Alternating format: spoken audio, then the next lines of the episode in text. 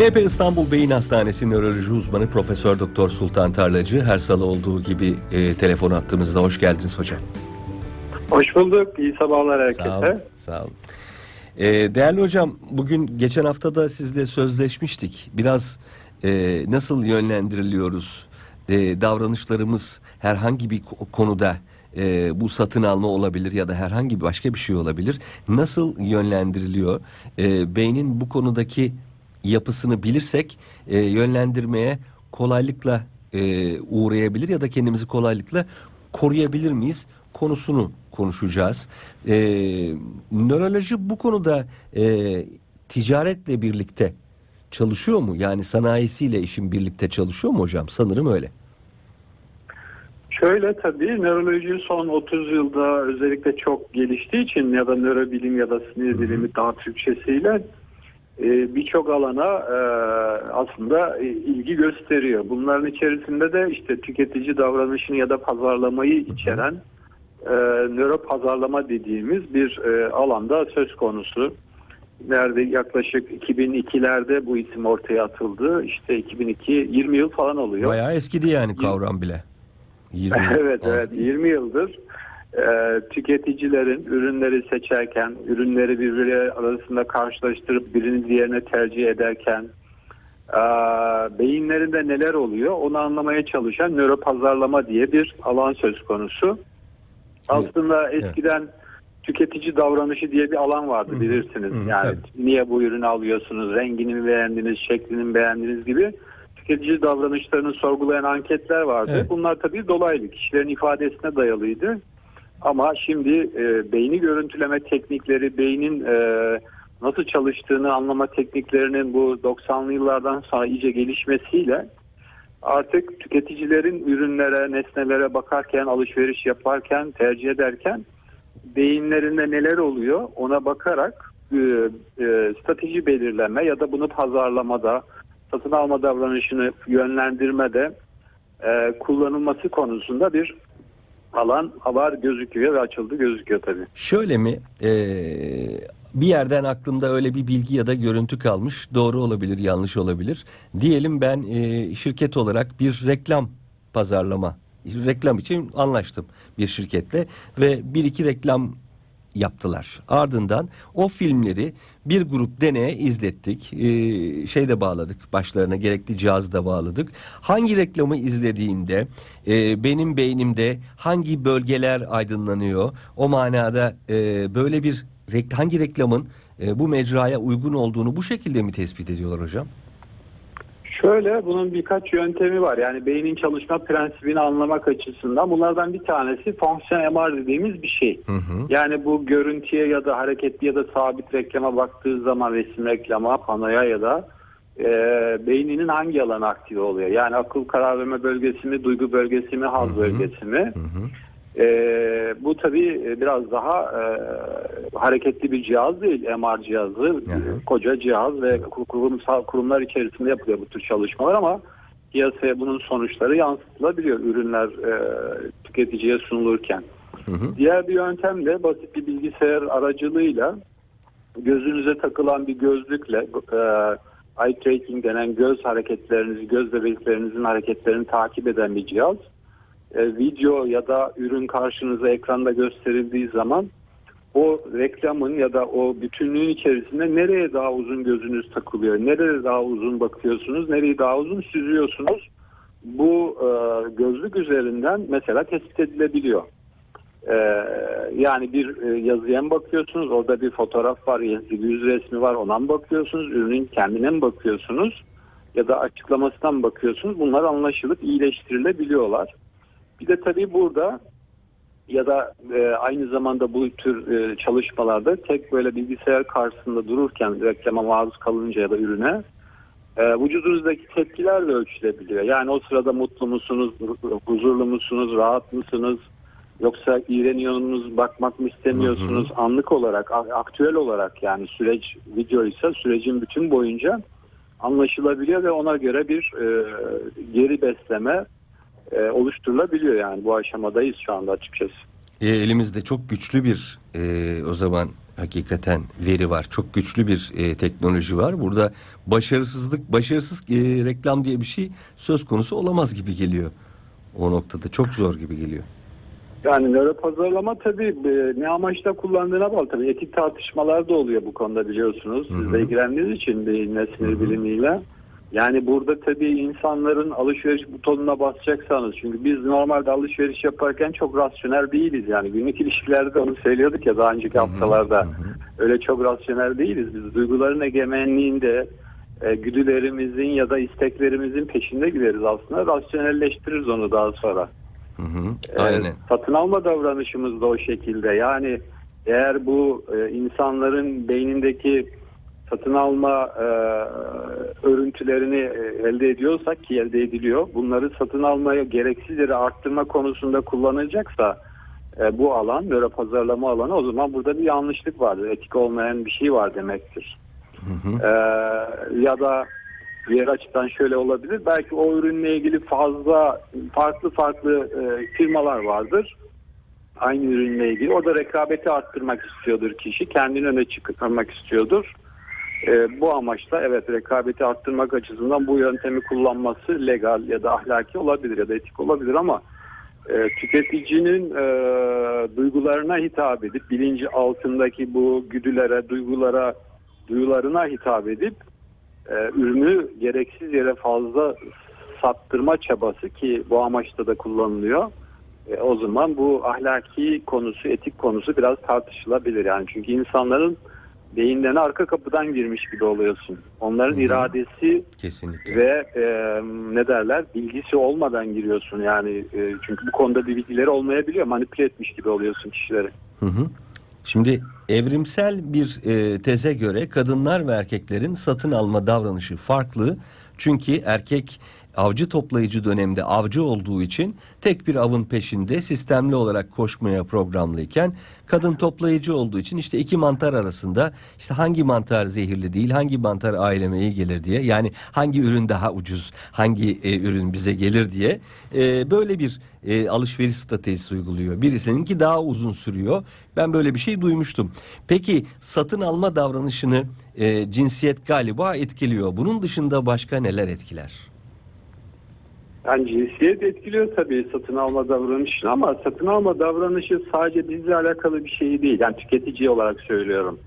Ee, bizle alakalı bir şey değil. Satın alma davranışı biliyorsunuz yani e, bu ürünleri pazarlayan kişilerin de oluşturduğu bir durum.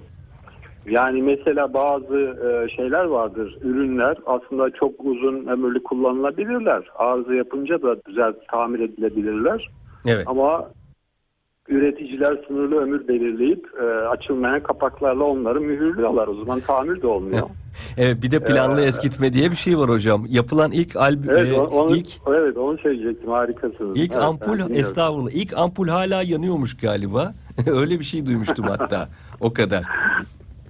Yani şöyle e, bu 1924'te olan bir şey. Yani bir firma halen adı var olduğu için adını söylemeyelim. Bir ampul firması hala devam ediyor çünkü.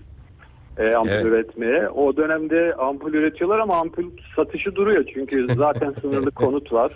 E, e, ampuller artık satılamıyor. Sonra kendi aralarında 1924'te bir anlaşma yapıyorlar. Planlı eskitme denen bir şey. 2500 saat olan ampul ömrünü 1000 saate indiriyorlar ve 1000 saatten uzun yap, e, e, üreten şirketler e, ceza alıyor. Kendi aralarındaki kurumsal Evet, durumdan evet. dolayı. Çok akıllıca. Çok yani akıllıca. tabii bu konu planlı eskitme denen bir şey ama bir de tabii bize bugün e, özellikle telefonlar bunun açık örneğidir. Yani e, arabalar e, bunun açık örneğidir. Yani yalancı farklılıklar yaratılıp yeniden daha yeni gibi bize ürünler sunuluyor. Ürün çeşitliliği artıyor. Rengiyle işte gümüşü, altın sarısı, yok platini, kırmızısı e, bir şekilde e, alıcı buluyor. Bir de tabii biliyorsunuz telefon sonuçta telefondur. Yani iletişim için kullanılır, sosyal medya için kullanılır, fotoğraf çekmek için kullanılabilir. Ee, ama aynı telefon değil mi sonuçta 10 Tabii. yıldır kullandıklarımız aşağı yukarı. Ee, fakat megapikseli işte 8, 16 yukarı doğru gittikçe daha yüksek megapikselli benimki diye alanlar görüyorum. Yani Bir de güncelleme Profesyonel yapıyorlar hocam. fotoğrafçı, 3 kameralı, 5 kameralı falan diye alıyorlar. Sadece o da değil bir de güncelleme yüklüyorlar. Şimdi öyle bir e, ayarlıyorlar ki 3-4 senede bir siz güncellemeleri yükleyemezseniz e, telefonunuz bir anlamda anlamsızlaşıyor. Sadece telefona dönüşüyor o zaman. Akılsız telefona dönüşüyor. Evet evet bu sadece telefonlarda olmuyor bilgisayarlarda da oluyor biliyorsunuz. Tabii. Sürekli yamalar yeni e, eklemeler yapıp normalde 10-15 yıl dayanacak yani işinizi görecek bir bilgisayar zaman içerisinde giderek yavaşlamaya başlıyor. E, çünkü yamalar, upgrade'ler yapılıyor ve e, software ağırlaşıyor. O zaman bilgisayarın e, içsel kasa yapısı ya da hardware'i makinesi yetmiyor programı çalıştırmaya. Ee, hadi kaplumbağa hızında çalışmaya başlayınca bu, bu sefer de bilgisayarı değiştirmek zorunda kalıyorsunuz. Dolayısıyla bunlar sadece bizden kaynaklanmıyor. Tabii. Aynı zamanda üreticiler de tüketicilerin bu zayıf yönlerini gördükleri için e, bu teknikleri açık olarak net olarak kullanıyorlar. O kadar ileriye de gitmeyelim hatta yani teknolojik ürünler hadi neyse. E, takım elbisenizi artık 3 sene zor giyiyorsunuz. Çünkü paçaları daraltıyorlar, genişletiyorlar, uzatıyorlar, kısaltıyorlar. Siz bir anda demode komik görünmeye başlıyorsunuz. Mecburen belki bir ömür kullanabileceğiniz takım elbiseyi 3 senede bir, 4 senede bir değiştirmek zorunda kalıyorsunuz değil mi? Evet ona şey diyorlar işte mevsimler de aynı kalıyor ama moda sürekli e, değişmek durumunda kalıyor. Tabii bu bak bu aslında çok basit bir şey yani. Mesela mesela parke temizleyici satılıyor. Bir ara açtım okudum ne var içinde diye. E, Yüzde iki üç bildiğin Arap sabunu var içerisinde. Hmm. e ne Yani oldu gerisi anladım. koku ve boy parlatıcı. Yani aslında parke temizleyicisi Arap sabunu. Ama ayrı bir parkeyi temizleme ayrı, graniti temizleme ayrı, işte hepsi ayrı. Evet. O zaman yani bu mesela şeyde de e, aklına gelir mi insanın mesela saçını ayrı bir şampuanla yıkıyorsun, bedenini duş jeli ayrı bir şampuanla yıkıyorsun mesela. Hı hı. Ama bebeklerimizi yıkarken hepsini tek bir bebek şampuanıyla yıkıyoruz. Tabii. Anne olanlar hemen camın karşısından kafa sallıyorlar mesela bana. Yani şöyle yakında şöyle bir şey olabilir yani saçınız ayrı bir şampuan, gözler ayrı bir şampuan, yüz ayrı, e, boyun ayrı, gövde ayrı, e, bel altı kısımları, e, hijyenik bölgeler ayrı şampuan. Gerçi Tabii. onun da var ama yani bu şekilde bir bedeni parçalara ayırıp her bölge için ayrı bir tüketici e, ürünü sunabilirler yani. Ee, şeye de artık mesela pahalı bir servise gittiğiniz zaman pahalı bir servis derken otoservisi de pahalı, e, kuaför de pahalı. E, çok yüksek fatura çıkarmak için size her maddeyi ayrı ayrı yazıyor. İşte saçın ışıltı atma, e, işte fönünü, osunu busunu mesela alt taraf şey e, değiştirecek e, aracınızda diyelim e, frenleri fren mekanizmasını değiştirecek lastiği takmayı sökmeyi bile yazmışlar hocam bu da tüketici oyunu değil mi? Ya tabii ki sonuçta e, aslında burada esas olan şey e, satıcıların ticari kazançlarını arttırma çabası. Yani kimse e, çoğu insan e, ya da üreticiler e, e, biz e, yardım kuruluşları gibi çalışalım demiyorlar. Yani şimdi bir çalışma yapmışlar New York'ta, Türkiye'de yok bildiğim kadarıyla. E, Gardıropta kadınları gardırop gardıroptaki e, eşyaların yüzde yirminin üzerinden şeyi kopmamış hala. Kullanılmamış hiçbir şekilde. Etiketi mi? Fiyat etiketi duruyor. Hmm. Yüzde yirmi. Yani bu demektir ki e, fazladan alışveriş yapıyorsunuz. Günlük ihtiyacınız olmayan kullanmayacağımız şeyleri alıyoruz. İşte rengi farklı olsun, şu su farklı olsun, bu su farklı olsun. Buradaki mesele aslında farkında olmak. Yani farkındalık oluşması insanda. Bunun karşısında durmanın tek yolu o. Yani telefonunuz eskimedikten sonra, bozulmadıktan sonra değiştirmenin ben mantığını görmüyorum ki benim yaşamımda da öyledir. Ya bozulacak ya iyice kullanılmaz hale gelecek yani. Hı hı. Yoksa alma gücüm olmadığından değil yani. Bu kurban olmamak için Bravo. bir şekilde karşı çıkabilmek için bu sisteme. Bravo. Bir AVM vardı e, İzmir'de Karşıyaka'da. Girdiğim anda inanılmaz mutlu oluyordum. Sebebini bir süre sonra anladım. E, bu tarçınlı çörek yapan firmalardan bir tanesini en öne koymuşlar. Tarçın kokusunu basıyorlar hocam. O insanı acayip mutlu ediyormuş ve e, tüketim davranışını da artırıyormuş. Satın alma davranışını. E, böyle hileler var değil mi? Tabii tabii. Yani sonuçta mekan hafızası oluşturan bazı faktörler var. O mekanın ışıltısı, albenisi, e, aydınlığı, kokusu. Yani beş duyuya hitap eden özelliklerle o mekanı birleştiririz biz mesela. E, aynı geçmiş hafızalarımız ya da kişisel anılarımızda olduğu gibi o mekanda tarçın kokusuyla eşleştirdiğiniz zaman huzur veren, rahat veren, e, içerilik sağlayan daha sonra oraya gittiğiniz zaman kapıdan çok rahatlıkla içeri girebilirsiniz. Tabii bazı alışveriş merkezlerinde de vardır bilirsiniz. Doğrudan çıkmanız imkansızdır. Mağazaların önünden dönüp dönüp içeri Hmm, girersiniz. tabii. Çıkarken de o şekilde sizi çıkartırlar. Yani kestirmeden içeri gireyim diye bir şey olmuyor. Ee, Yani maruziyet oluşturuyorlar Kesinlikle. size bir şekilde. O gör, görselliği size sunuyorlar. Ya da gö- dükkanları size sunuyorlar. bilinçli bir tüketici olmak için beyni tanıyan biri olarak şunu soralım. Ee, kandırılmamak için birkaç basit öneri verir misiniz bize? Yani herhangi bir seçim yaparken diyeyim. Sadece alışveriş demeyelim. Ee, oy verirken, e, alışveriş yaparken, e, evlilik kararı verirken kandırılmamak için basit adımlar var mı hocam? Ya bunlar tabii çok farklı şeyler. Ee, evlilik kararı, aşk kararı ya da işte oy vermeler çok faktörlü şeyler ya da alışveriş ama Evet. alışveriş için şu söylenebilir bence. Yani gerçekten ona ihtiyacınız var mı? Bunu düşünmek gerekiyor. Yani evinizde 5 tane tencere varken ya da 3 tane 2 tane varken e, yemek pişirme sayısında da bütün mahalleyi e, davet etmiyorsanız böyle e, o zaman diğer tencereleri yemek yapmak için kullanabilirsiniz. Ya da ne bileyim bugünlerde en çok gördüğüm şey açıkçası bu telefon teknolojiyi e, değiştirme hadisesi. Hı hı. Yani gerçek bir ihtiyacınız 3 kamera kameralı bir telefona neden olabilsin ki? Profesyonel fotoğrafçı mısınız? Yani e, oradan çek, buradan çek. Profesyoneller zaten cep telefonundan çekmiyorlar. Kamera, fotoğraf makinesi kullanmaya devam ediyorlar.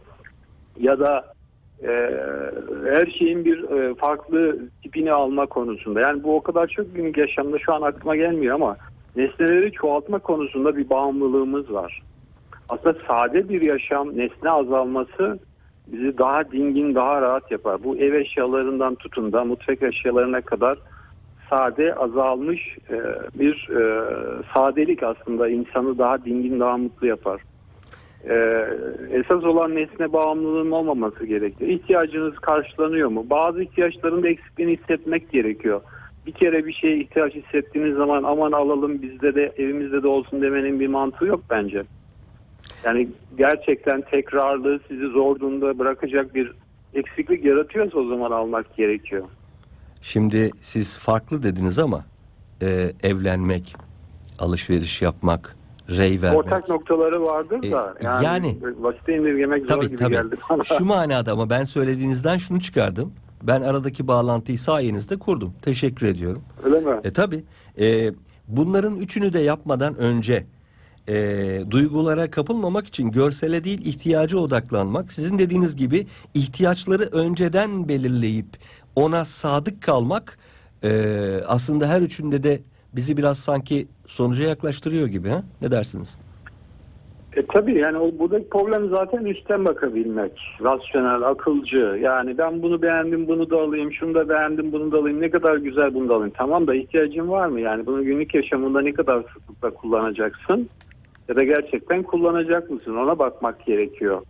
E, dolayısıyla öyle rengine, albenisine yani fonksiyonel ve işini, yaşamını kolaylaştıracak bir şey olması gerekiyor.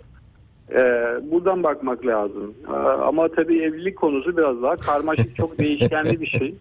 Onu ayrı bir konu yapmak gerekir.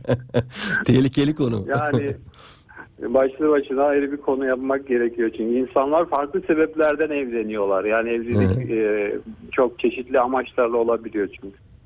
Ee, Sinem de demiş ki sırf indirim yazdığı için marketlerdeki ürün sepetlerini karıştırıp almayı seviyorum.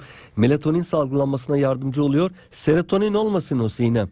Melatonin çünkü uyumaya yardımcı diye biliyorum ama. Ee, Sinem evet güzel değerlendiriyor ama şöyle yani indirimler de yüksekten indirim oluyor. Yani Tabii. şimdi bunu da görmek lazım. Önce bindirim Ben sonra market- indirim. Evet ben market alışverişini ben yapıyorum mesela bakıyorum Hı hı. bütün ürünlerin fiyatını aşağı yukarı bilirim yani her marketten de alışveriş yaparım en lüksünden en e, düşük ücrette satana kadar Hepsini biliyorum aşağı yukarı. Yani gerçekten tüketiciyi kandırıyorlar. Yüksek bir seviye. Sonra onun üzerinden yüzde 40 bir indirim. Halbuki bakıyorsunuz Tabii. zaten onun fiyatı o. Hı hı. Yani birçok yerde. E, dolayısıyla burada ahlaki olmayı, e, tüketiciye saygı duymayı, e, onu öğrenmeleri lazım bu tür e, marketlerinde açıkçası. E, yani bir, bir krem görüyorum ben mesela işte 40 liraya satılıyor. Halbuki normal fiyatı zaten 50 lira ama çıkarmış onu 80 liraya %50 indirim 40 liraya diye Kesinlikle. satıyor. Kesinlikle. Ee, bir de hocam kapatmadan önce bir şey soracağım. Bu Kader Çarkı diye bir kitap varmış. Okudunuz mu siz onu? Ömer Hayyam Kader Çarkı. Okudunuz Evet. mu onu siz? Yazmadan önce mi olmadı. okudunuz, yazdıktan sonra mı okudunuz? Nasıl? Yazdıktan sonra mı okudunuz dedim. Ee, nasıl son kitabımız mı bu bizim? Kader Ee, Çarkı. Ömer Hayyam Kader Çarkı evet en son kitap. Ömer Hayyam'ın e, biyografisini ve hayatını ve yaşadığı zamanın ruhunu, zamanı anlatıyor. Öncesini, o esnasını, neler olmuş Horasan'da, Hı hı. e, Selçuklu topraklarında Horasan'dayken ve o çevreyi, o ortamı anlatıyorum. Yani Ömer Hayyam hakkında yazılmış en geniş biyografi. E, aynı zamanda zamanın ruhunu da etrafındaki karakterleri de ele alan bir e, biyografi diyelim. O zaman evet. hemen kitapçıya koşuyorum diyerek e, okuyanı, anlayanı, e, içselleştireni bol olsun hocam. Çok teşekkür ediyorum. Sağ olun Hakan Bey. Görüşmek dileğiyle.